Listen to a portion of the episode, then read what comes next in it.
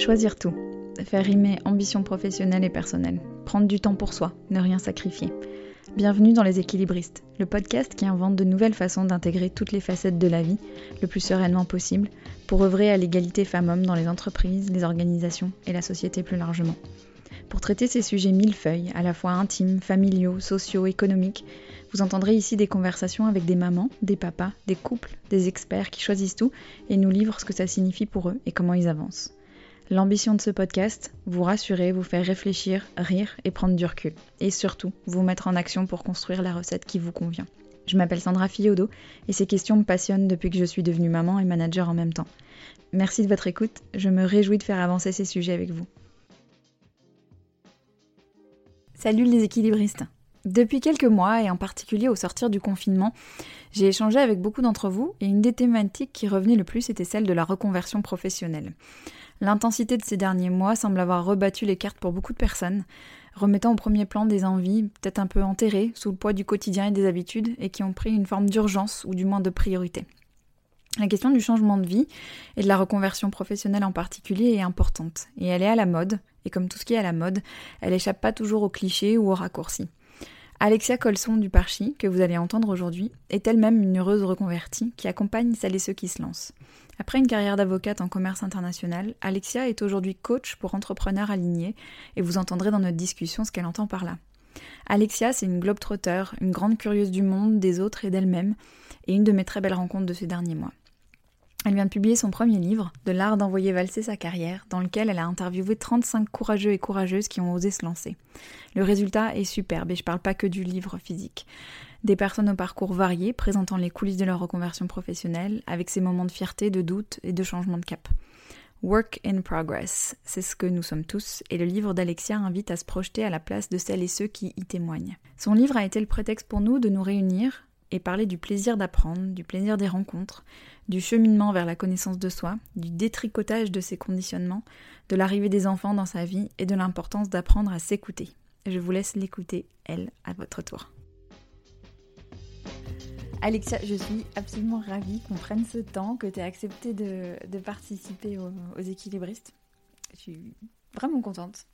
Euh, on va parler de plein de choses aujourd'hui. On va parler de toi, de ton parcours d'équilibriste à toi, et on va parler aussi beaucoup de ton livre qui vient de sortir, qui s'appelle De l'art d'envoyer de valser sa carrière. Et on va commencer par toi, parce que ton livre est paru il y a un mois, un truc comme ça. Exactement. Et on est au lendemain de ta soirée de lancement. Comment tu te sens?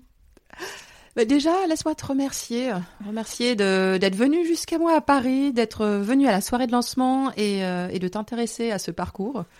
Euh, comment je me sens? Je me sens comme sur un petit nuage. Mm. Ça fait longtemps que j'ai pas vu autant d'êtres humains. Euh, on n'était pas non plus énormément, mais quand même, ça fait son petit effet. Et, et, que ce monde soit réuni autour de ce projet, autour du livre. Euh, et que je sois l'auteur de ce livre, ben ma foi, c'est euh, ça fait un bien fou. Le fait d'être allé jusqu'au bout du projet, le fait de l'avoir euh, de l'avoir présenté au monde comme ça, c'est c'est unique. Voilà, c'est ça, c'est unique. Mm. On va parler, on va revenir en arrière avant de revenir encore à ton livre, mais tu rêvais de quoi quand tu étais petite fille? C'était quoi Tu voulais faire quoi plus tard? C'était quoi ta vie? Ah, Quand j'étais petite fille, je rêvais d'être pilote de l'air. Ah ouais? Ouais, ouais. Je, je rêvais de, m'échapper dans un avion tout le temps, de, de vivre entre quatre valises, euh, de, de, voir tous les pays. Je me faisais une image complètement, euh, je pense, fausse de la, de la vie de pilote de ligne. Mm. Mais je voulais, euh, je voulais ça. Voilà, tu voulais voyager? Je voulais voyager tout le temps, fréquemment, aller tout le temps dans différents pays. Et je pensais que pilote, c'était le moyen de, de faire ça.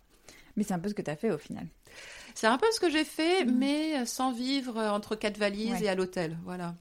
et sans piloter des gros Airbus. d'accord. Et qu'est-ce qu'on attendait de toi? Est-ce qu'il y avait. Euh, c'était quoi ton, ton, contexte familial? Qu'est-ce qu'on te disait quand tu étais petite euh? Ah, très bonne question. Alors, mon contexte familial, euh, j'ai un père qui est self-made man, vraiment. Un père qui était destiné à bosser à l'usine comme tout le monde, euh, ou peut-être, peut-être comme il était intelligent, peut-être être instituteur, mm. euh, mais en tout cas à rester dans son village et surtout ne pas aller plus loin. et qui pourtant a fait une carrière fabuleuse et il s'est tout appris lui-même aussi bien. Il s'est appris à parler l'anglais, il, a, il s'est appris lui-même à parler allemand, enfin il a voyagé partout dans le monde. Euh, et une mère euh, très, qui elle a une très belle éducation, qui vient d'une belle famille. Et par contre, on lui disait, une fille, ça ne fait pas ça. Mm. Une fille, ça se marie. Maintenant, tu as fait ton éducation, Mm. maintenant, tu vas te marier et faire ce qu'il faut. Mm. Et qui pourtant est devenue cartographe. Euh, Ah ouais. Donc, j'ai des parents pour qui l'éducation, l'apprentissage, la liberté aussi d'apprendre ce que l'on souhaite, c'était essentiel. Et du coup, la pression qu'ils ont mis sur mes épaules et celle de mon frère, sans le vouloir, mais bon, Mm. quand on est parent, on met toujours un peu de pression sur ses enfants c'était euh, de de faire des études, de tout consacrer à mes études. Voilà. Mhm. Je- On nous a donné toute la liberté de faire les études que l'on souhaitait. C'est-à-dire qu'ils m'ont jamais demandé de faire de babysitting, jamais demandé de gagner de l'argent pendant les vacances. C'était tu vas à l'école, tu bosses, tu te donnes à fond, tu fais ce que tu veux, tu es très bonne dans ce que tu aimes, tu choisis tes études, mais par contre tu le fais. Euh, et, euh, et ils nous ont laissé une liberté totale. Mon frère a fait des études très très poussées. euh, Moi-même, ils m'ont ils ont tout mis à ma disposition pour aller faire des études à l'étranger. Mhm. Enfin, voilà, et on se rendait pas compte de, de ce que ça impliquait pour eux financièrement, logistiquement, émotionnellement aussi. Donc pour moi, c'était mon seul, ma seule préoccupation, c'était tu étudies ce que tu plais, ce qui te plaît, Mm. et tu et tu le fais bien. Et tu le fais à fond. Voilà. Et ça, euh, c'est ça. Donc après, t'es partie faire des études de droit. Voilà. J'ai rien trouvé de mieux à faire que faire des études de droit avec toute la liberté que mes parents m'ont donnée. Ouais. Eh ben, écoute, j'avais toujours en tête de, de faire l'aviation civile. Ah ouais. Donc voilà, quand même là. Ouais, ouais, c'était quand même là. Vraiment, je, je veux dire, ça va être incroyable. J'ai fait des études scientifiques, euh, spécialité maths. euh, Je galérais, mais vraiment, c'était pénible hein, pour moi. Mais je, je m'accrochais, je m'accrochais.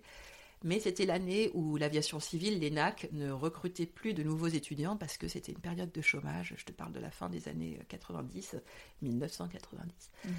Et euh, vraiment un autre siècle.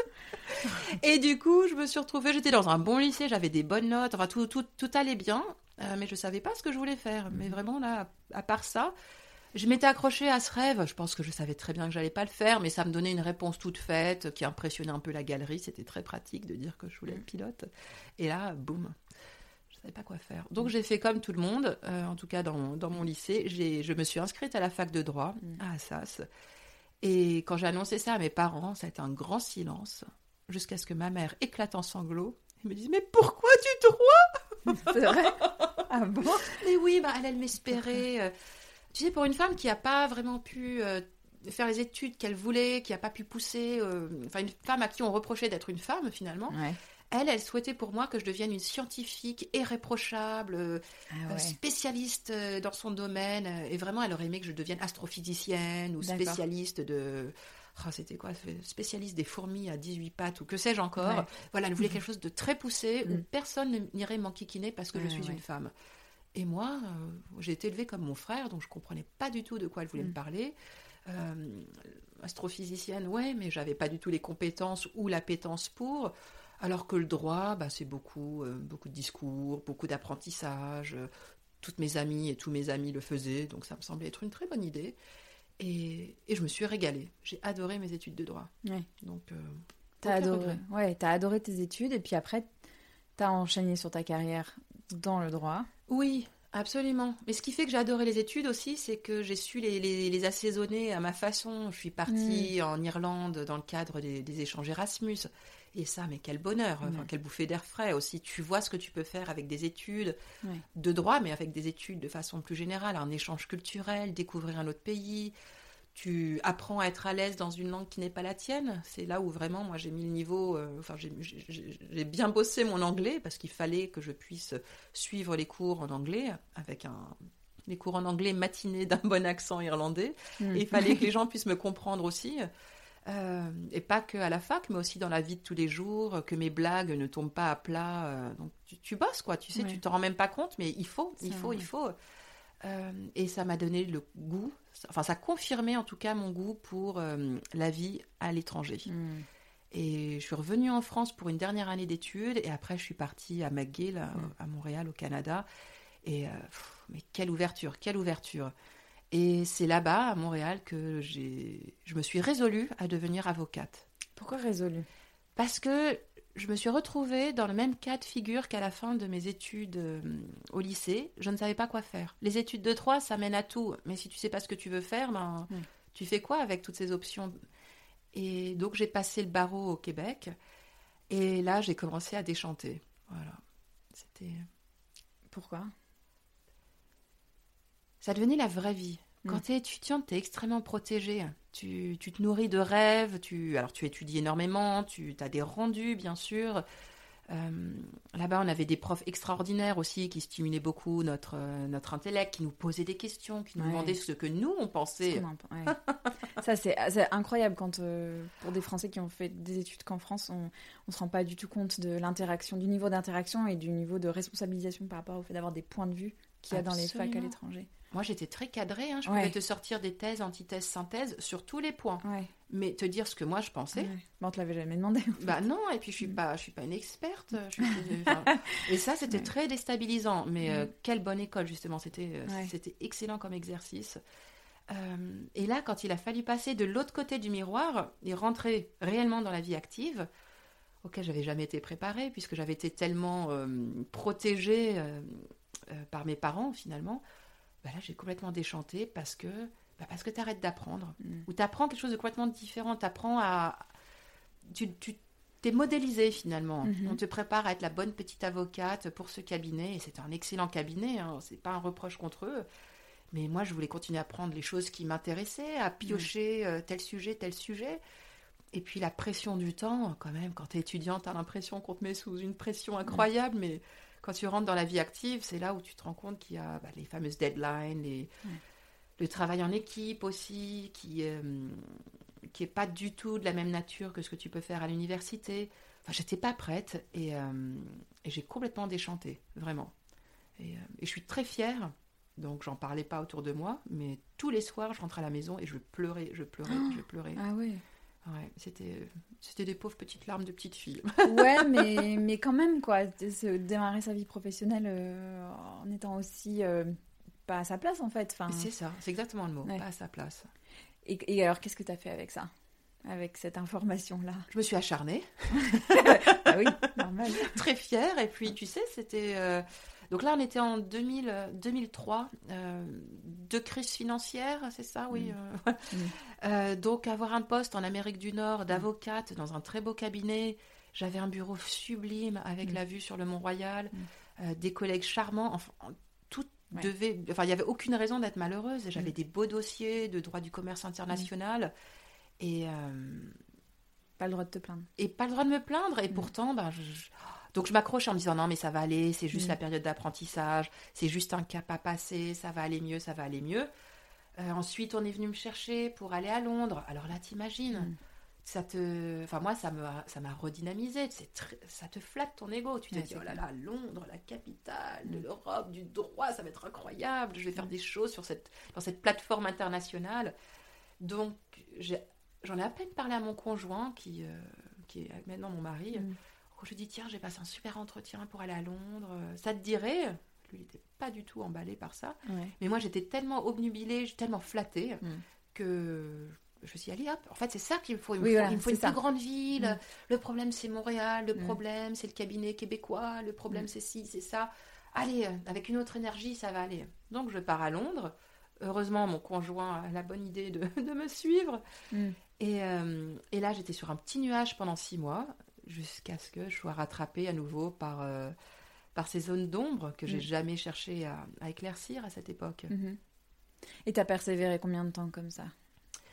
Bah, écoute, à Londres, le problème a été... euh, on m'a offert une solution, on m'a licenciée. Deuxième crise financière, donc là on Mm. était en, en 2008. Mhm. Moi, petite avocate, euh, droit de la finance, euh, qui vient de... Ça faisait un an que j'étais à Londres, et il y a une journée terrible où on attendait tous que notre téléphone sonne ou Ah pas, ouais. en attendant que le couperet tombe. Et Mm. moi, mon téléphone a sonné. Donc, je suis sortie de ce bureau, enfin, je suis sortie de cette tour de Canary Wharf euh, avec mon carton. Mm. Et, et là, tu flippes. Et là, tu te dis, mais de quoi je me plaignais? J'avais un super boulot, j'étais payée tous les 15 jours. euh, Mm. Là, comment je vais faire pour payer mon petit appartement, mon Mm. semi-basement? Mm. Ouais. Et là, tu as très peur. En pleine crise financière, à Londres, Mm. C'était euh, voilà donc c'était une solution qui, qui n'était pas très agréable mais qui était radicale mais j'avais pas la force de me j'avais pas la force de me poser des questions à ce moment-là Mhm. c'était l'humiliation suprême tu Ah vois, ouais, le- ouais. la bonne élève celle qui s'applique Ouais. euh, qui est pas à sa place mais qui quand même euh, fait tout ce qu'il faut pour satisfaire tout le monde euh, bah j'avais pas été assez bonne et, tu l'as interprété comme ça. bah, bien sûr Mm. bien sûr et là c'était très désagréable mais donc j'étais vexée comme un pou Mm. euh, je me suis vengée en, en tapant dans mon pot de miel, en pleurnichant euh, comme une pauvre malheureuse, là encore, euh, dans, dans mon semi-basement, pendant que mon conjoint, heureusement, avait pu garder, lui, son, son travail. Donc au moins, on avait cette soupape financière. Et j'ai mis des mois et des mois à retrouver un travail. Ah ouais. Tu sais, j'étais encore assez jeune, donc... mais tu penses quand même que c'est la fin du monde. Mm. Ta carrière est foutue. Enfin, Ouais, c'est ça. et oui, mais c'était l'ego. C'était vraiment une question d'ego euh, blessé et de, et de crainte. Mm. Vraiment de crainte primitive de ne Ouais, pas de pouvoir crainte. retrouver Bah, ma ouais. carrière. Ouais. Auquel tout d'un coup, je tenais beaucoup. Mm. Maintenant que je, je ne l'avais plus, euh, j'y Mm. tenais beaucoup. Et t'as retrouvé dans le droit Toujours dans le droit? Comme je savais pas quoi faire d'autre, alors j'avais des petites idées. Je me disais, tiens, euh, je vais peut-être devenir art advisory. C'est quelque chose qui m'intéressait énormément. J'avais quelques contacts, mais personne ne recrutait à l'époque. Alors, ça m'a appris une chose. Cette période, ça m'a appris à, à oser.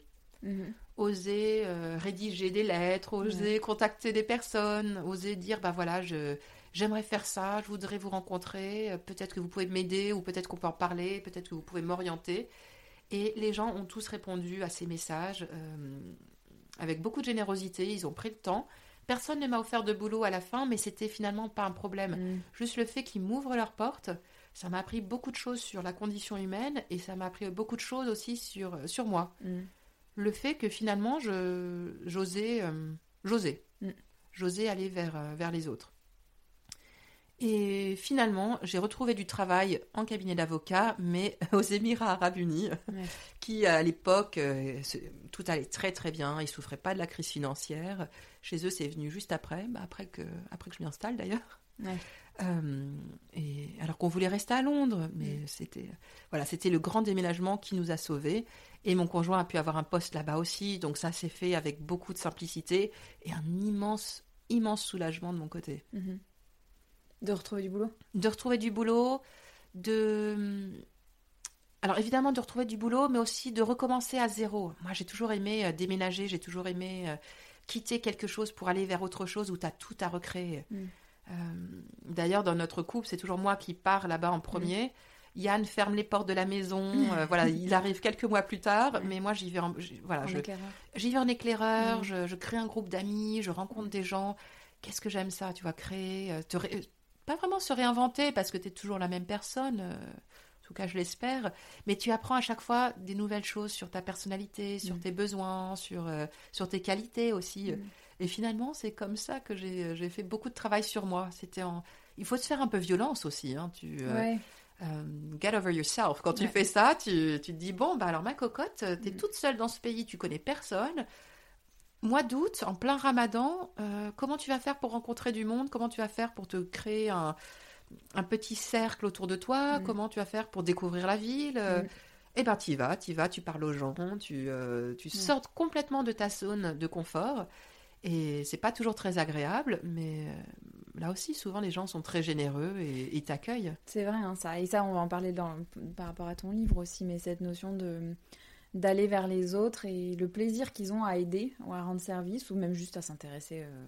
Enfin, il y, a une- il y a une facilité, se fait toujours une montagne euh, de- de- d'aller contacter les gens ou- et les gens sont contents d'aider en fait. Mais oui, les gens sont contents d'aider et puis ils sont curieux aussi. Euh, Donc tu leur poses quelques questions Mhm. sur eux et puis Ouais. après ils te posent des questions sur toi. Enfin, c'est Mhm. un échange humain. Et Ouais, c'est ça, c'est c'est magnifique, c'est très simple Mm. et c'est très nourrissant.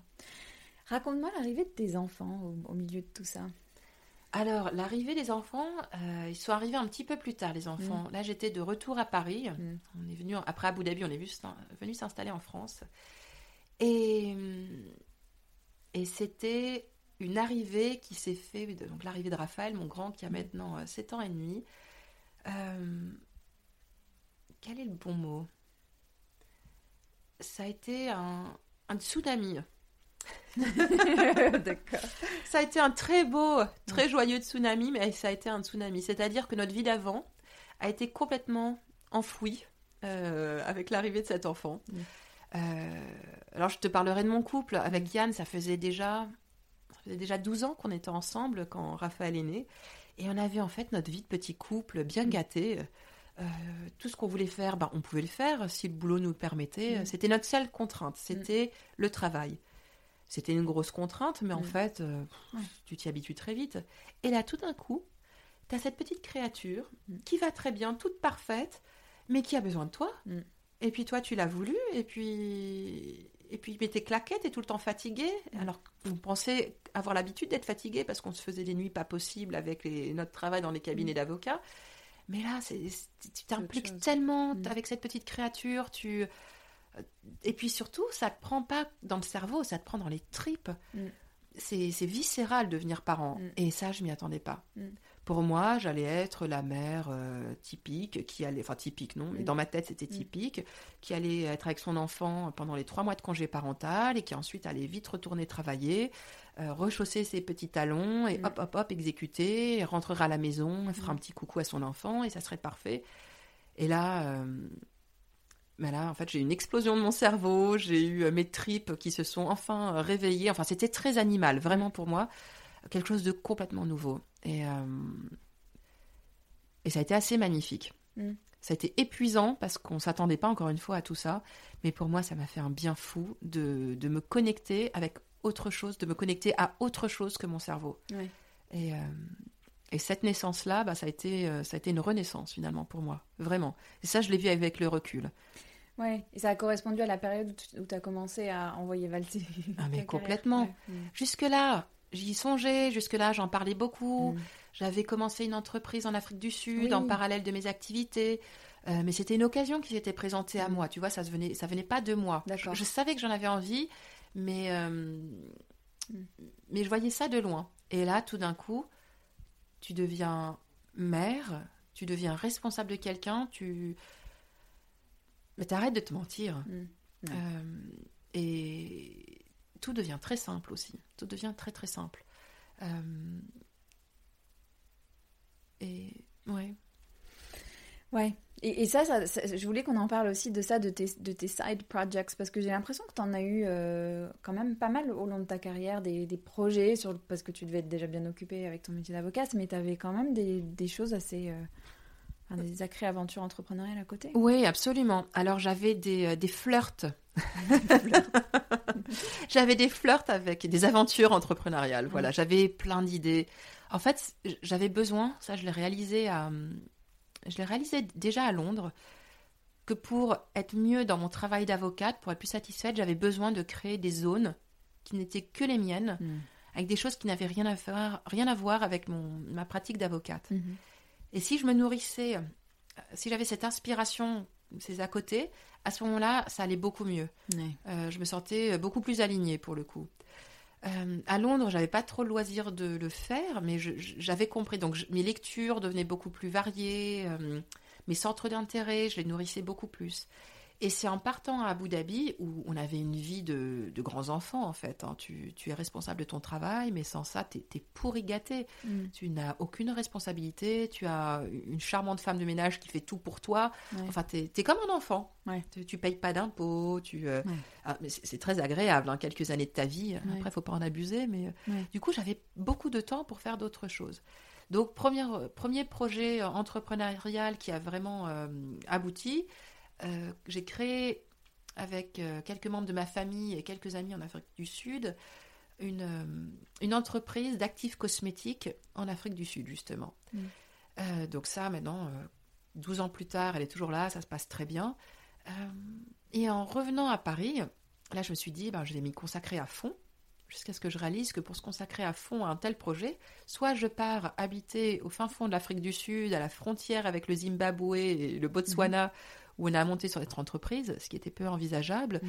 Euh, soit je, prends du recul et on met quelqu'un d'autre euh, sur place euh, en charge de, ce poste. Mm-hmm. Donc là, bon, tu, réalises que la vraie vie, là encore une fois, a besoin d'être prise en considération. Mm.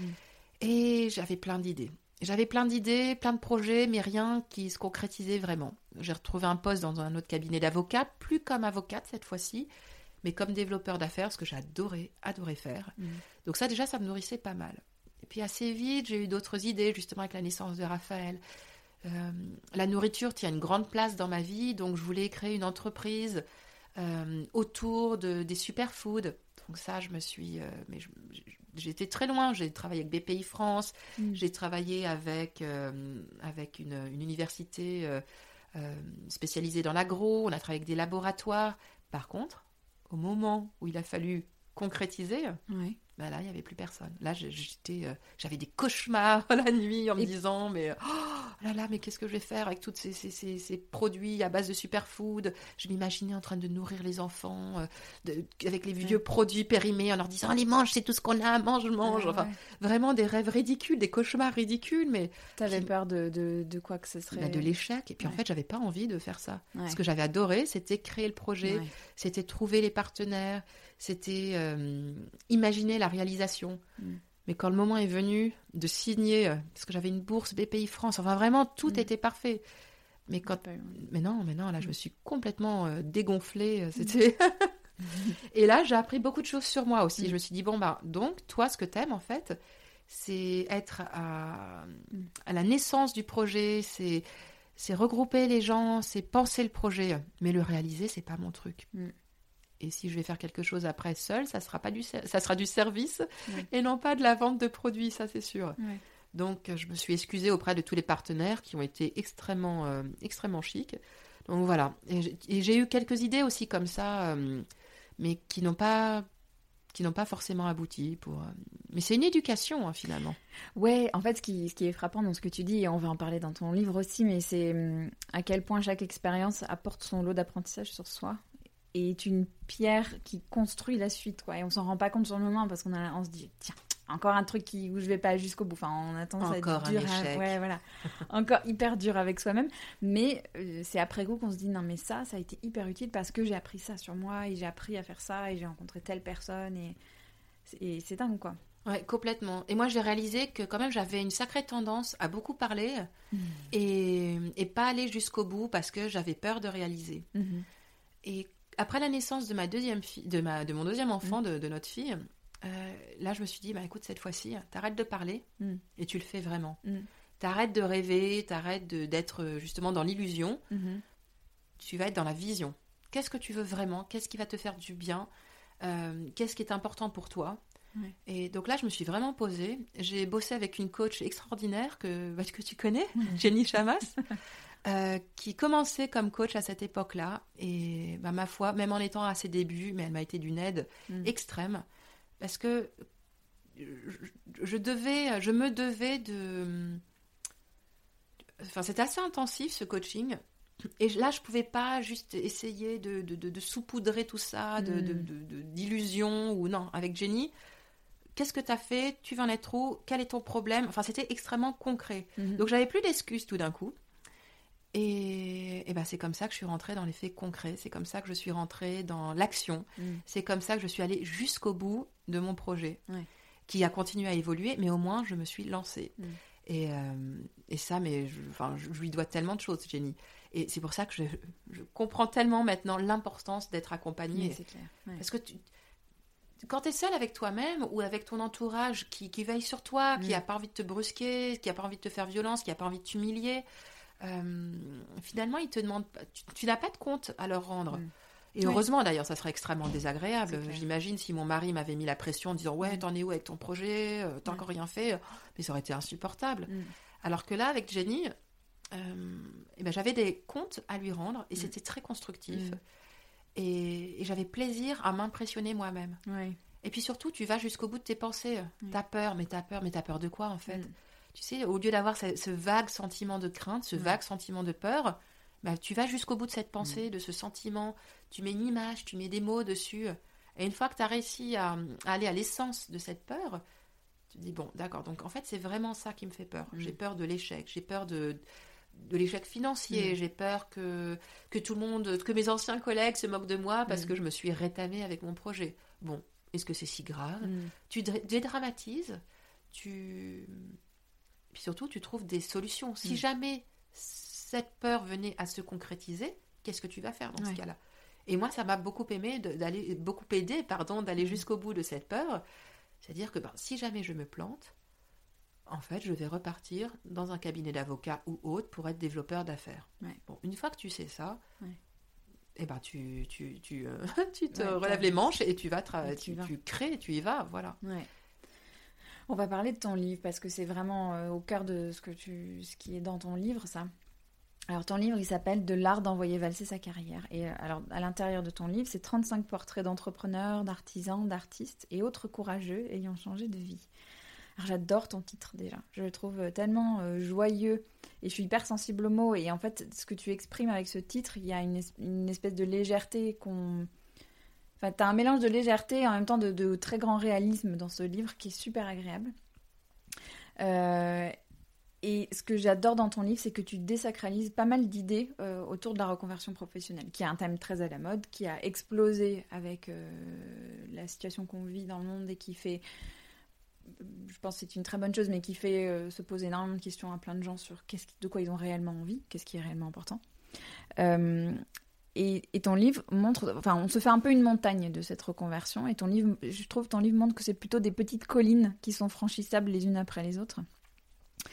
Euh, et j'aime bien aussi parce que tu montres les coulisses et que tu vas au-delà des success stories où on se dit bah tiens je me suis réveillée un jour j'avais une idée trois mois après j'ai levé des millions et puis et puis après ça a cartonné c'est génial.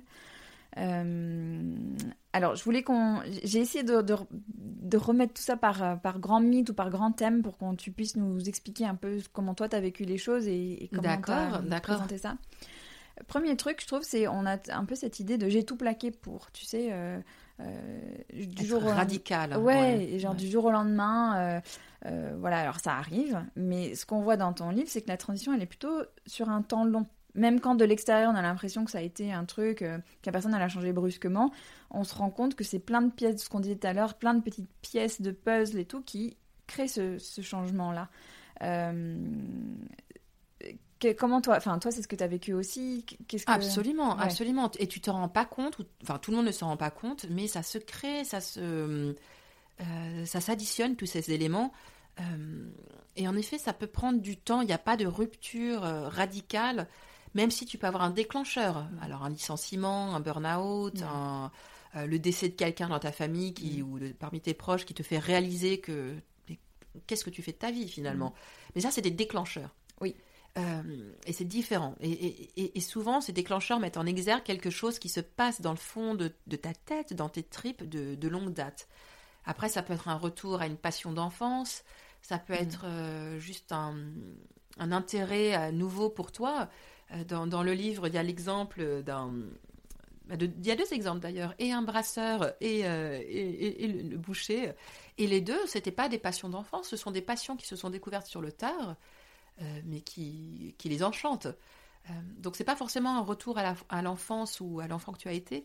Et pour moi, enfin tu vois, mon métier actuel, mm clairement, j'en rêvais pas quand j'étais gamine. Ça mm. n'existait même pas et j'aurais pas compris ce que c'était. On n'a même pas dit ce que c'était ton métier actuel. Mais, mais oui, mais oui. Alors, j'ai deux casquettes. Je suis consultante en développement d'affaires mm. et je suis coach pour entrepreneurs. Mm. Donc, j'aide justement les personnes qui sortent du salariat pour devenir entrepreneurs. Je les aide à, à casser le rêve pour ne garder que la vision. Voilà. On arrête de se bercer d'illusions et on garde la vision l'équilibre, euh, mm. l'alignement qu'on souhaite euh, avoir dans son projet entrepreneurial. Oui, ça c'est un mot qui revient souvent dans ce que tu dis, tu es coach pour entrepreneurs alignés. Oui, parce que pour moi l'alignement c'est essentiel. Mm. Euh, et, aligné, c'est l'alignement avec ses valeurs, c'est l'alignement avec ses, désirs. parce que beaucoup de personnes qui quittent le salariat le font par besoin de, de plus de liberté, une quête de sens. Et donc tu comprends pourquoi tu quittes ton ancienne vie, mais tu sais pas forcément vers quoi tu veux aller. Et c'est très facile de se laisser complètement bouffer par ton prochain projet, qui, qui n'est qu'à toi, dont tu es l'alpha et l'oméga. Euh, c'est un enfant, hein, c'est un, un nouveau-né, un projet entrepreneurial. Donc certes, tu quittes ça, tu quittes ton ancienne vie pour avoir plus de liberté, mais qu'est-ce que ça veut dire exactement la mm. liberté euh, mm. Est-ce que c'est avoir plus de temps pour être avec ta famille? Est-ce que c'est avoir plus de temps pour... Euh, pour toucher à plus de choses? Est-ce que c'est avoir euh, plus de facilité de mouvement? Il y, a, tellement de choses, de quête de sens, il y a autant de définitions de quête de sens que de personnes, n'est-ce pas? Mm. Donc voilà, c'est vraiment comprendre qu'est-ce, que, qu'est-ce qui est essentiel pour toi, euh, qu'est-ce, qu'est-ce qui est non négociable et comment tu vas y arriver. C'est poser les jalons en fait pour ton projet entrepreneurial. Mm. C'est ça l'alignement, c'est mm. être très clair sur ce qui n'est pas négociable pour toi et créer ton entrepreneuriat, ton, ta vie d'après euh, autour de, ces, de, ces, de cette structure. Voilà. Et pas se laisser absorber par euh, ce que tu crées, qui très vite peut te dévorer si tu la maîtrises pas. Ouais. Et être dévoré par son rêve, c'est quand même dommage. C'est dommage, oui. Et, et c'est marrant parce que dans l'alignement, il y a aussi une notion physique. Et dans le livre, il y a des exemples incroyables de déclics, enfin de déclics, de, de déclencheurs euh, physiques.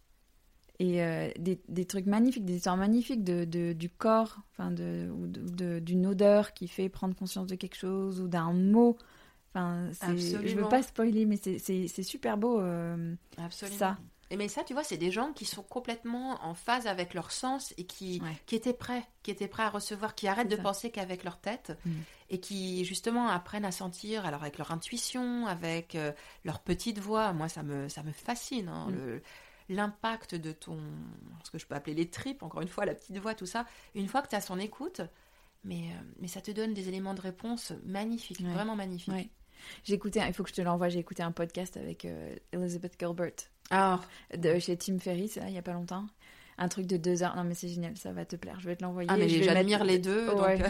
et je vais mettre l'épisode dans les notes du podcast, mais où elle parle pendant très longtemps de à quel point on a appris à oublier les, les signaux que nous envoie le corps. Et enfin, dans mon cas, c'est très très vrai. Il y a eu plein de moments dans ma vie où j'ai des choix à faire et où mon corps me disait des choses que mon cerveau euh, niait totalement, enfin, ou qu'on essaie de rationaliser en se disant mais non, ça va aller. Euh, et en fait, on le sent pas, juste on le sent pas. Et c'est hyper précieux. Je sais que ça fait partie de ton, de ton accompagnement et de ta vision des choses, mais cette, cette notion de s'écouter. S'écouter, absolument. Et attention, parce que plus tu t'écoutes, plus mm. tu deviens sensible à ton corps, à ton environnement, à ce que dégagent les autres autour de toi.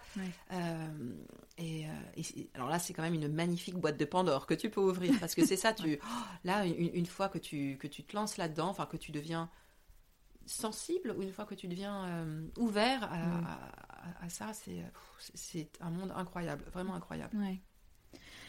Il y a une grande question qui revient dans ces histoires de changement de vie, c'est celle de l'identité. Mmh. Euh, parce que c'était Claire et Gaël, là, au tout début de ton livre, qui parle de, euh, de, de, leur identité comme très attachée à leur activité professionnelle. Elles sont hyper busy, hyper stressées. Enfin, c'est comme ça qu'elles se définissent. Et c'est vrai qu'en France, quand tu rencontres quelqu'un dans une soirée, c'est qu'est-ce que tu fais dans la vie? Mais c'est vrai. Et... et... tu vas jamais dire oh non en fait ça va mon travail non il n'est pas trop prenant je suis super heureuse. Non et puis tu te définis par ça. Ah, tu te définis par, ça par ton taux d'occupation par euh, par le stress que tu que tu dois gérer. Oui ça se dit pas hein, vraiment que tu as que tu as un travail que tu adores ou que euh, voilà t'es pas trop occupé non ça ça se les gens trouveraient un peu suspect. Ah bah c'est pas un travail sérieux alors elle a un, pas un poste à responsabilité oui, c'est vrai, c'est la carte d'identité que tout de suite tu, euh, tu déclines. Et toi, quand dans tes accompagnements, c'est quelque chose que tu vois, cette notion de, changement d'identité, au-delà du changement de statut et d'activité de, Est-ce qu'il y a un truc comme ça euh, autour de ça? Alors, il y a plutôt une crainte, j'observe plutôt une, euh, une petite frayeur au niveau du statut social. Ouais. C'est-à-dire, est-ce que euh, est-ce qu'il y aura pas un petit déclassement social? Est-ce que les gens vont me considérer autant qu'ils me considèrent aujourd'hui? Euh, Il y a une, légère appréhension quand même. Mais après, pour ce qui est du titre, non, en général, les gens sont prêts à, l'envoyer valser, le titre, le, euh, ils ont compris que c'était que qu'un beau un beau titre, quelques beaux mots sur un morceau de papier. Surtout maintenant où quand même de plus en plus on observe que dans les grandes entreprises, on te donne un beau titre ronflant, mais pas forcément l'augmentation qui va avec. Mm.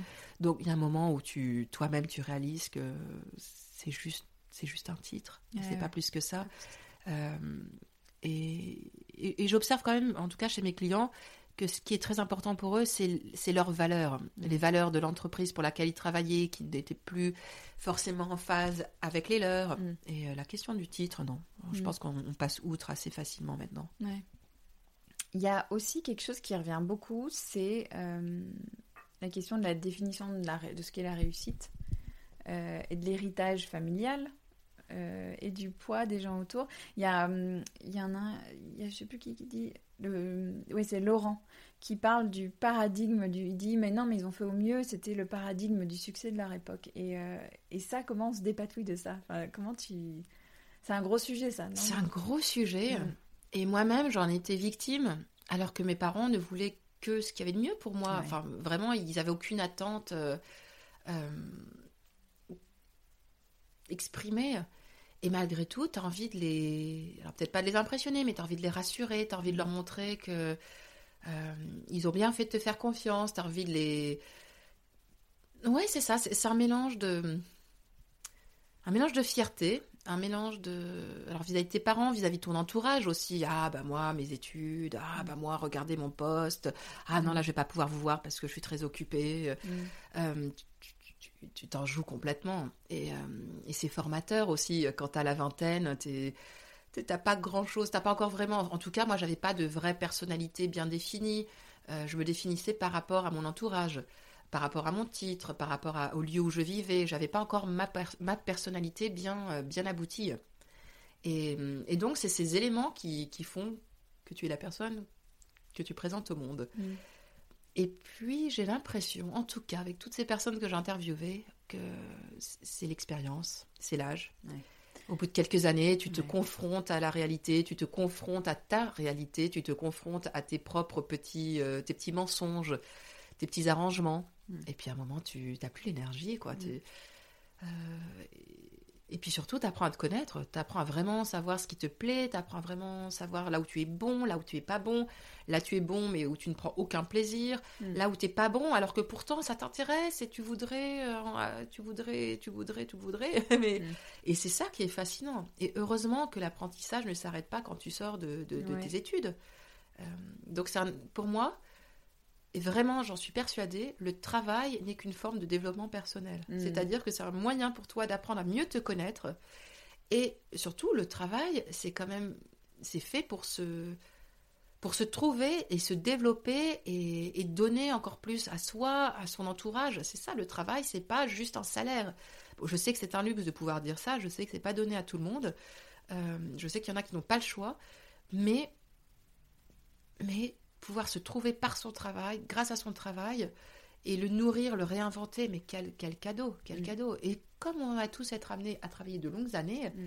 mais vraiment pour moi c'est une perspective qui a tout changé. Le jour où j'ai réalisé que c'était pas juste pour une carte de visite, c'était pas juste pour un magnifique salaire, c'était pas juste pour en foutre plein la vue à mes amis, mais là tu dis en fait c'est pour moi, mon travail je le fais pour moi, mm. donc euh, ça serait bien qu'il me plaise. Ouais.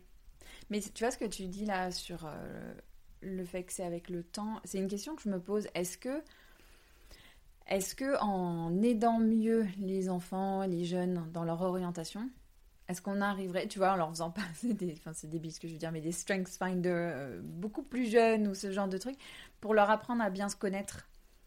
Et est-ce que tu crois qu'on peut faire ce travail-là plus tôt? Ou est-ce qu'on est obligé de passer par des années d'expérience qui font qu'on se confronte à des choses, qu'on se plante, qu'on réussit? Est-ce qu'on peut écrabouiller la learning curve, tu vois? Je pense pas qu'il faille écrabouiller cette learning curve. Elle, est, elle est essentielle. Par contre, savoir se connaître, savoir apprendre, apprendre à apprendre. Moi, je le vois avec mes enfants, tu sais. Euh, mm moi, dans ma classe, quand j'étais à l'école primaire, tout le monde devait apprendre de la même façon. C'était la répétition, la répétition, la répétition euh, ad nauseum. Mm.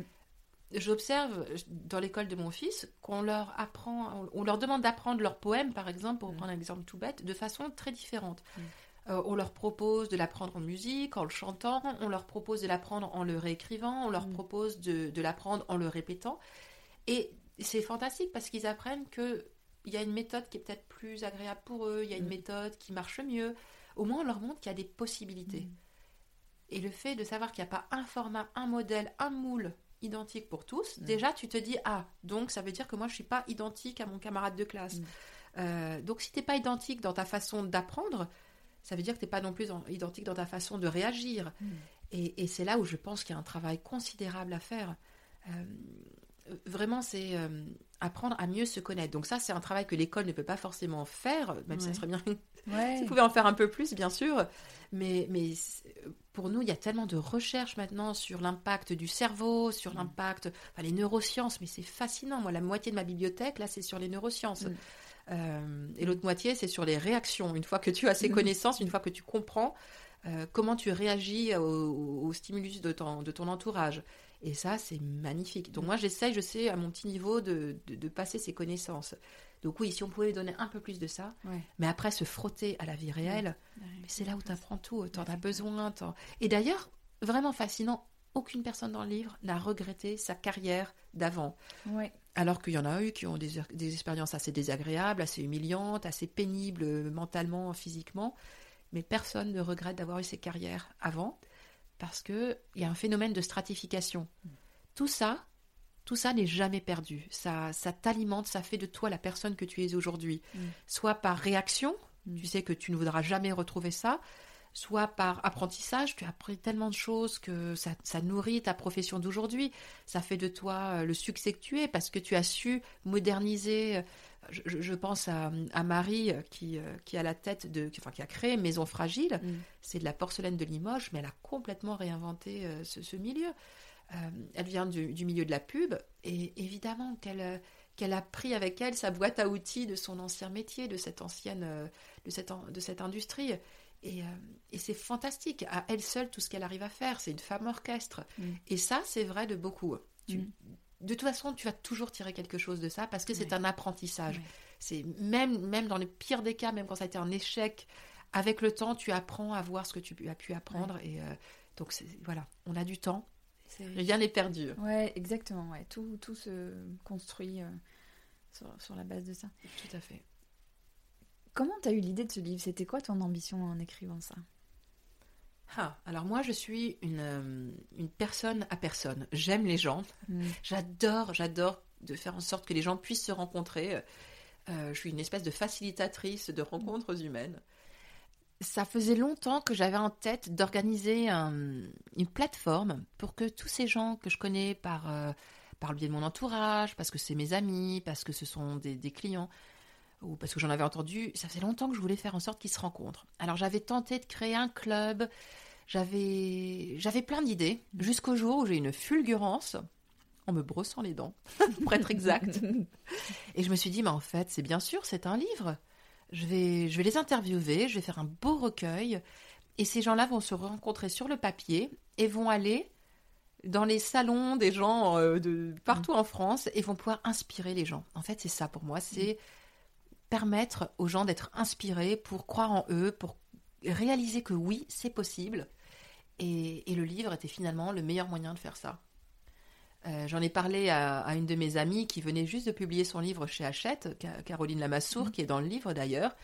Et euh, toujours, toujours pareil avec Caroline, tout est simple. Elle me dit, mais bien sûr, je vais te présenter à mon éditeur si tu veux. Et, et Hachette m'a ouvert les portes. euh, Enfin, vraiment, ils ont été, ils ont été incroyables. Ils m'ont donné carte blanche pour ce livre. Et euh, c'était complètement à mon écoute.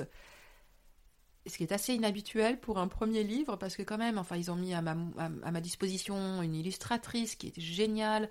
Euh, enfin, on a fait un beau livre, Ouais. vraiment un format beau livre, avec cette idée d'une parfaite inconnue. Donc euh, voilà, la jeunesse du livre. La jeunesse du livre. Et comment t'as choisi les, les profils que tu mettais dedans? Alors, les, les profils, il y avait finalement ces gens que je fréquentais depuis un bout de temps et que j'avais envie de présenter au monde. Donc, tu as une partie, je dirais... Tu as une partie, ce sont des, des amis, des, vraiment des gens proches. Euh, Baptiste Carrière Pradal, qui est vigneron, c'est quelqu'un que je connais depuis euh, 25 ans. J'ai suivi son parcours, j'ai- je l'ai suivi euh, partout. euh, il a vécu dans plein d'endroits, euh, encore plus que moi, dans le monde. Euh, et j'ai toujours trouvé son parcours fascinant. Euh, D'autres, ce sont des clients aussi, et je sais par quoi ils en sont passés. J'avais vu leurs doutes, j'avais vu leurs peurs, j'avais vu leurs attentes, et je trouvais ça magnifique de pouvoir leur rendre cet hommage et de, les, et de leur donner une place dans le livre. Et d'autres, ce sont des personnes bah, comme Lily Barbery-Coulon, comme euh, François-Xavier de Maison. C'est des gens dont j'avais entendu parler, évidemment, je connaissais leur parcours, mais j'avais envie de creuser un petit peu plus. Et écoute, là encore une fois, j'ai été soufflée. Mm. J'ai contacté ces gens, mais euh, email, SMS, ils m'ont répondu. Mm. Mais oui, bien sûr, on parle quand tu veux. euh, Viens, on se... bien sûr, on viens, Mm. viens, viens, viens m'interroger. On va faire cette interview. Et ils m'ont accueilli avec une simplicité. Ils ont partagé leur histoire avec beaucoup de générosité. Mm. Et ça, bah, encore une fois, je me dis que l'espèce humaine, il y a quand même des très belles choses. Ouais, ouais, ouais. Et alors, c'est rigolo parce que donc tu parles de, des peurs et des doutes qui sont toujours présentes. Voilà, on a l'impression que ça doit, que c'est un frein, mais ça. C'est peut- un moteur. c'est un- Ouais, ouais, ouais. C'est un Un moteur. moteur désagréable, hein, Ouais. mais un moteur. ouais, exactement. Et il y a un remède, je trouve, tu vois, si on veut vraiment aller dans cette notion de qu'est-ce qui fait qu'on peut arriver à la dépasser, c'est cette notion de générosité. Et c'est Clotilde qui en parle super bien. J'adore ce qu'elle raconte sur euh, l'émerveillement, tu vois, où elle, elle a pris le processus, enfin, elle a pris ça avec beaucoup d'émerveillement. Euh, qu'est-ce qu'il y a qui, qu'est-ce, qu'est-ce qu'il y a d'autre qui peut aider, tu vois, quand on est face à ces peurs, quand on se dit, mais voilà, que t'as tous les doutes et toutes les idées dans ta tête qui tournent en rond. euh, qu'est-ce qui protège de ça? Ou enfin, qu'est-ce qui fait que ça te freine pas? Alors là, je peux te donner ma réponse, Ouais. qui est, comme je te le disais tout à l'heure, déjà, déjà aller jusqu'au bout, jusqu'au bout de cette peur, Ouais. vraiment essayer de lui donner, de la qualifier ou de lui Mhm. donner une forme concrète. Ça, pour moi, c'est radical. Une fois que tu as ça, tu as ta petite peur, là, comme ça, que, que tu peux... euh, que tu peux dompter. Mhm. Et ensuite, il y a le fait de toujours faire le travail de voir d'où tu viens, tout le Ouais. travail que tu as accompli. Ouais. Parce que ça, on oublie très vite, hein, Mm. tout le travail qu'on a accompli, les montagnes qu'on a réussi à déplacer. Et, et très souvent, je fais cet exercice de me, de me tourner en me disant, alors donc, il y a quatre ans, j'en étais là. Mm. Il y a deux ans, j'en étais là. Même six mois, je pensais que ce livre n'aboutirait jamais. Ou, tu vois, vraiment Ouais. te, rappeler du chemin parcouru. Et c'est magnifique de faire cet exercice parce que déjà, tu as rarement le, le- le- le temps de le Mm. faire. Ou alors, tu le fais avec tes amis qui te disent Ah bah tiens, où tu en Mm. es? Et tu, tu sais, très brièvement, Mm. tu fais un petit survol de tes derniers mois, mais t'oses pas, bien Tu sûr, balayes. trop en- Ah Mm. bah tu balayes Mm. parce que sans ça, quand même. euh, mais prenez le temps, savourez. Mm. Regardez le chemin accompli. Mm. Vos peurs d'il d'il y a six mois, vos peurs d'il y a un an, qu'est-ce qu'elles sont devenues? Vous avez réussi à les surmonter et regardez ce que vous avez accompli. Ou alors, si vous ne les avez pas surmontées, vous les, vous les avez peut-être contournées. Et votre projet initial est peut-être devenu quelque chose. Mais c'est pas grave. C'est pas parce que c'est pas ce qui était Mm. prévu initialement qu'il en est moins intéressant, moins important ou moins magnifique. Mm. Donc c'est euh, arrêter de se critiquer aussi. Mm. Et à force de faire ce travail, de d'aller au-delà de ses peurs, en fait, ça devient un mécanisme. Mm. Et, tu, et là aussi, tu, tu, tu sens la réaction de ton corps. Et tu reconnais, tu reconnais ces petits facteurs. Tu sais, tu reconnais ce petit mal de ventre, tu reconnais ce, sa petite pression dans les épaules. Et tu dis, ah, donc là, j'en suis là. Là, je suis dans la phase crainte, phase peur. Tu prends ton temps. Tu désacralises la peur, tu la dédramatises. Tu te rappelles de ce que tu as fait jusque-là. Et tu sais que tu vas y arriver. Mm. Tu vas chercher des gens autour de toi qui peuvent t'aider aussi parce que quelquefois tu n'arrives pas à, à faire face à cette peur tout seul. Soit parce que c'est quelque chose de tout nouveau dans ton entreprise ou tu sais pas comment faire ou c'est quelque chose, euh, tu t'attendais pas à avoir peur, tu pensais que ça allait être simple et finalement ça l'est pas. Donc ça peut être toutes sortes d'aides, hein. ça peut être des, des experts, ça peut être des, des, des, des freelances, ça Mm. peut être des amis qui en sont passés par là. Puis tu parles, Mm. tu parles.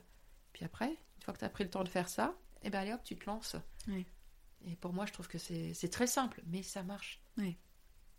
Et tu parles là de l'entourage. Et l'entourage, c'est vrai que souvent quand on parle avec des gens qui se lancent, euh, l'entourage, c'est compliqué d'obtenir de, d'obtenir le soutien dont on a besoin de la part de son entourage. En fait, l'entourage bienveillant, ça peut être, euh, ça peut être ton pire ennemi. Mm. Euh, L'enfer est pavé de bonnes intentions, Mm. n'est-ce pas? Et ton entourage, qu'est-ce qu'il veut pour toi? Il veut que tu sois bien. Mm. Il veut que tu sois bien, euh, mais que ça soit simple. Donc, quand tu annonces autour du gigot dominical que tu as décidé de quitter ton magnifique poste à la banque pour lequel tu as travaillé tellement dur pendant 15 ans, tu enfin arrivé au sommet, tu as un salaire magnifique, tout va très bien, et tu leur annonces que tu veux quitter ça pour aller faire de la céramique, bah oui, ça crispe un petit Mm. peu, c'est sûr, parce que ton entourage, ce qu'il veut, c'est que tu as enfin la facilité de pouvoir cueillir les fruits de ton travail. Mm. Et là, tu veux tout envoyer valser, tu veux te compliquer la vie, tu veux repartir de zéro, alors que tu as 35 ans, tu as deux enfants, tu as un appartement à payer. Mais pourquoi Pourquoi? Mm. Donc en fait, ton entourage, quelquefois, il faut savoir le tenir à l'écart, en tout cas pour la partie euh, projet de Ouais. ton aventure. Mm. Euh, ça ne veut pas dire qu'il faut s'en cacher, mais ça veut dire qu'il faut, il faut savoir se préserver. Moi, je l'ai vu aussi avec mes parents, qui, enfin, pourtant, mon père est un entrepreneur, euh, ma mère est très fière du fait que j'accomplisse moi-même mes propres choses, mais malgré tout, j'ai souvent des phrases du type Oh, mais ma pauvre chérie, ça va être tellement difficile de tout gérer. Donc finalement, je passe une énergie folle, je Mm. dépense une énergie folle à les rassurer, Mm.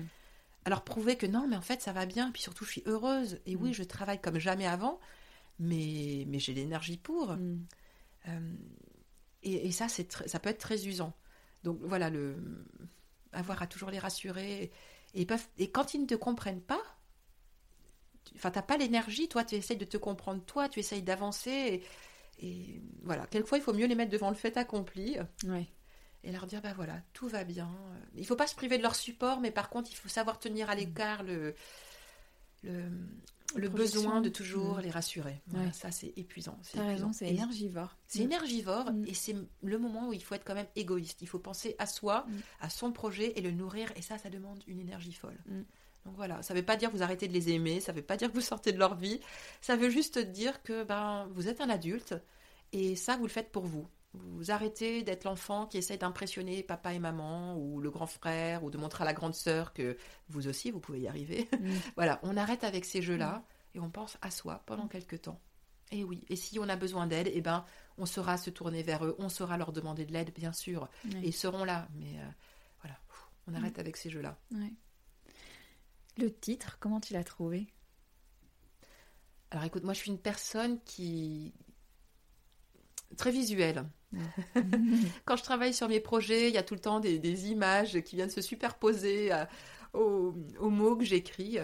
Et ce livre, je, le voulais dynamisant. Je voulais pas écrire un volume sur le changement de carrière, c'est difficile, comment s'y prendre. Non, je, je voulais surtout pas ça. Euh, Il y a des experts qui expliquent très très bien euh, comment s'y prendre, vraiment. C'était pas l'objet de mon ouvrage. Je voulais quelque chose de joyeux, je voulais quelque chose qui montre que les galères peuvent très bien se finir, que, que les histoires difficiles peuvent très bien devenir plus faciles, plus légères. Et donc, je voulais ce geste de, de mouvement. Et pour Mm. moi, une valse, mais c'est joyeux, c'est Mm. grisant, une valse. Euh, et j'a- j'ai- j'aime beaucoup les, euh, les expressions françaises. Donc là, voilà, je l'ai proposé. Je l'ai proposé à Hachette. À l'époque, d'ailleurs, c'était de l'art d'envoyer valser votre brillante carrière. Mm. Et là, ils m'ont dit non, quand même, Alexia, c'est un petit peu trop. Mais pour moi, c'était ça. C'était la Mm. carrière que vos proches Ouais. assument être une brillante carrière, puisqu'elle en jette. Mais voilà, il y avait déjà ce côté valse, euh, voilà, froufrou, Ouais, euh.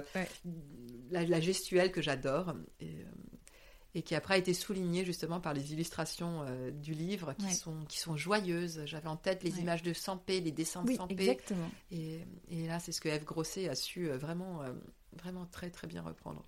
Ouais, mais c'est exactement ça. C'est la, c'est la joie qui émane de ton livre. Et c'est vrai que c'est un bel objet. C'est un très bel objet. Merci, Ouais, merci non. beaucoup. hein. Franchement, il est, il est super. Mais tu sais que j'ai eu du mal à l'ouvrir quand je l'ai reçu. Ah ouais? Ah, mais je- j'étais, j'étais complètement pétrifiée devant le livre. Je me suis dit, si je l'ouvre, je vais réaliser qu'il y a une illustration qui n'est pas la bonne page. Je vais réaliser qu'il y a une faute d'orthographe horrible, une coquille atroce. Alors que bon, c'est Hachette, c'est des pros, ils ont fait ça magnifiquement, mais ça m'a pris une bonne semaine quand même avant d'arriver à l'ouvrir. Et je me suis dit, mais, mais qui je suis moi pour faire un livre? Donc tu vois, le doute, euh, Ouais. ça. euh, Même la coach d'entrepreneur, là, elle en souffre aussi en permanence. Ouais, mais c'est ça. Mais en fait, je pense qu'on c'est toujours là, mais l'important c'est de continuer à avancer. Bah, c'est ça, avec. finalement, c'est un moteur. Ouais. Et maintenant, je le savoure, ce livre. Je t'avoue que c'est un vrai plaisir. Tu sais, c'est drôle. En parlant de danse, il y a Seth Godin qui est mon héros et un peu le tien aussi, je crois. Ouais. On voit Quelques-uns par-ci, Ouais. par-là. tu peux le voir dans mon bureau. Ouais. Il dit euh, You have to dance with the fear. Mais c'est ça. Donc c'est ça en fait. Mais c'est exactement Il faut ça. valser avec ta peur. Et, et, et c'est euh, mais c'est une danse magnifique. Ouais. Et puis surtout, tu, enfin moi, j'adore m'observer grandir. J'adore Mm. m'observer dans cette danse. Mm. Et je vois que ça inspire les gens autour de moi. Donc Mm. tant mieux, tant mieux. Et tu sais, tu me posais la question sur le rôle de la naissance de mes enfants. Et ben mes enfants, ils m'ont ils ont- ils m'ont fait exploser le cerveau, mais surtout ils m'ont donné envie d'être moi. Ils m'ont donné envie d'être Ouais. vraiment moi. Et pour que je sois une mère qui s'assume et pas leur dire les enfants vous allez faire ce qu'il faut dans la vie, ce que vous voulez, et moi d'être là euh, petite euh, petite misère à mon bureau. Non, je me suis dit écoute, tu vas te bouger les méninges et tu vas te bouger le popotin et tu vas faire ce que tu veux vraiment faire. Ouais. Et ils en disent quoi de tout ça, tes enfants? Ils étaient là hier soir, c'était trop mignon. Mais oui, alors écoute, ils sont encore très jeunes, mais ils m'ont vu quand même pendant des mois écrire ce livre. Mhm. Euh, ils ont. Ils ont. Je crois qu'ils sont fiers. Mm. Enfin, je sais que ma fille, qui a 4 ans, me dit qu'elle aussi, elle va écrire un livre. En ce moment, elle passe ses journées à dessiner des garde-pages, et des garde-pages partout. Euh, ça aussi, ils ont, ils ont vu que c'était possible, en fait, Mm. que tu peux très bien ne pas être écrivain, ne pas être journaliste, et pourtant écrire un livre, avoir des choses à dire, Mm. prendre le temps de les dire. Euh, ils ont vu aussi que, que leur père faisait tout pour que j'ai le, le temps disponible pour l'écrire, ce livre. Mm. Il est parti en vacances plusieurs fois avec eux, euh, sans moi, pour que j'ai le temps de faire ça. Il, il a assuré, mais euh, il a fait 80% de, Mm. de, de- de toutes les tâches euh, domestiques pendant ce temps-là. Et, euh, et ils ont vu que voilà, quand il y a un des parents qui a besoin de, du support de l'autre, et ben voilà, que ce soit le père ou la mère, finalement, ça n'a pas d'importance. Donc Ouais. c'était aussi, là, encore une fois, une éducation. Ouais, c'est ça, mine de rien, il y a plein de messages implicites. euh, Mais bien sûr, Ouais. bien sûr. De quoi t'es fière, Alexia? Je suis fière de d'être arrivée à aller jusqu'au bout de certains projets. Mm. C'était ma grande peur. À un moment, je me suis dit, mais en fait, ma fille, euh, t'es que dans les sbroufs. Ouais, ouais. T'as plein d'idées, plein de projets, mais il n'y a rien derrière. Et bien là, je me rends compte que si. Mm. En fait, j'arrive à aller jusqu'au bout.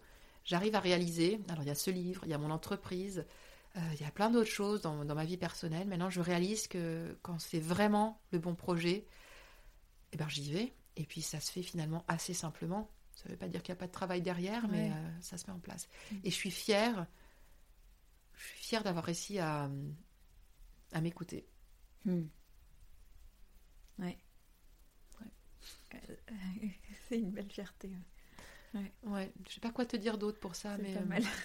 mais c'est- une fierté, très, une fierté très large, mais Mm. euh, mais c'est un sentiment très agréable parce que justement, quand tu as ces moments de doute, eh ben, tu te dis, mais en fait, attends, tu as, réussi telle chose, t'as- ça, tu, tu l'as réalisé toi-même. Mm. Euh, je sais pas, voir mon nom là sur la Mm. tranche du livre, euh, enfin sur la couverture du livre plutôt, Mm. c'est. oh, bah ouais, je suis, je suis fière Mm. comme une gamine. Mm. je m'en cache pas. Eh ben, savoure.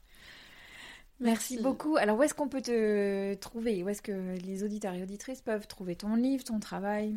Alors, le livre, mon travail, tout ça, vous pouvez le retrouver sur mon compte Instagram, euh, qui est Alexia Bebeco, parce que mon entreprise s'appelle Bright Brains Co, donc euh, Alexia Bebeco. Le, le livre a aussi son petit compte à lui. Il a son compte Instagram qui s'appelle La Valse des carrières. Euh, J'ai un site internet aussi, euh, Bright Brains Co, où j'explique tout ce que je fais. Euh, je suis sur Instagram, enfin voilà, j'ai ma newsletter. Je, je suis euh, là où vous voulez me trouver. Ok, on mettra tous les liens dans les notes. merci beaucoup. Merci beaucoup, Alexia. C'était un Merci, régal merci pour ton toi. intérêt et merci pour ton podcast qui est phénoménal. Merci beaucoup. À très bientôt. à bientôt.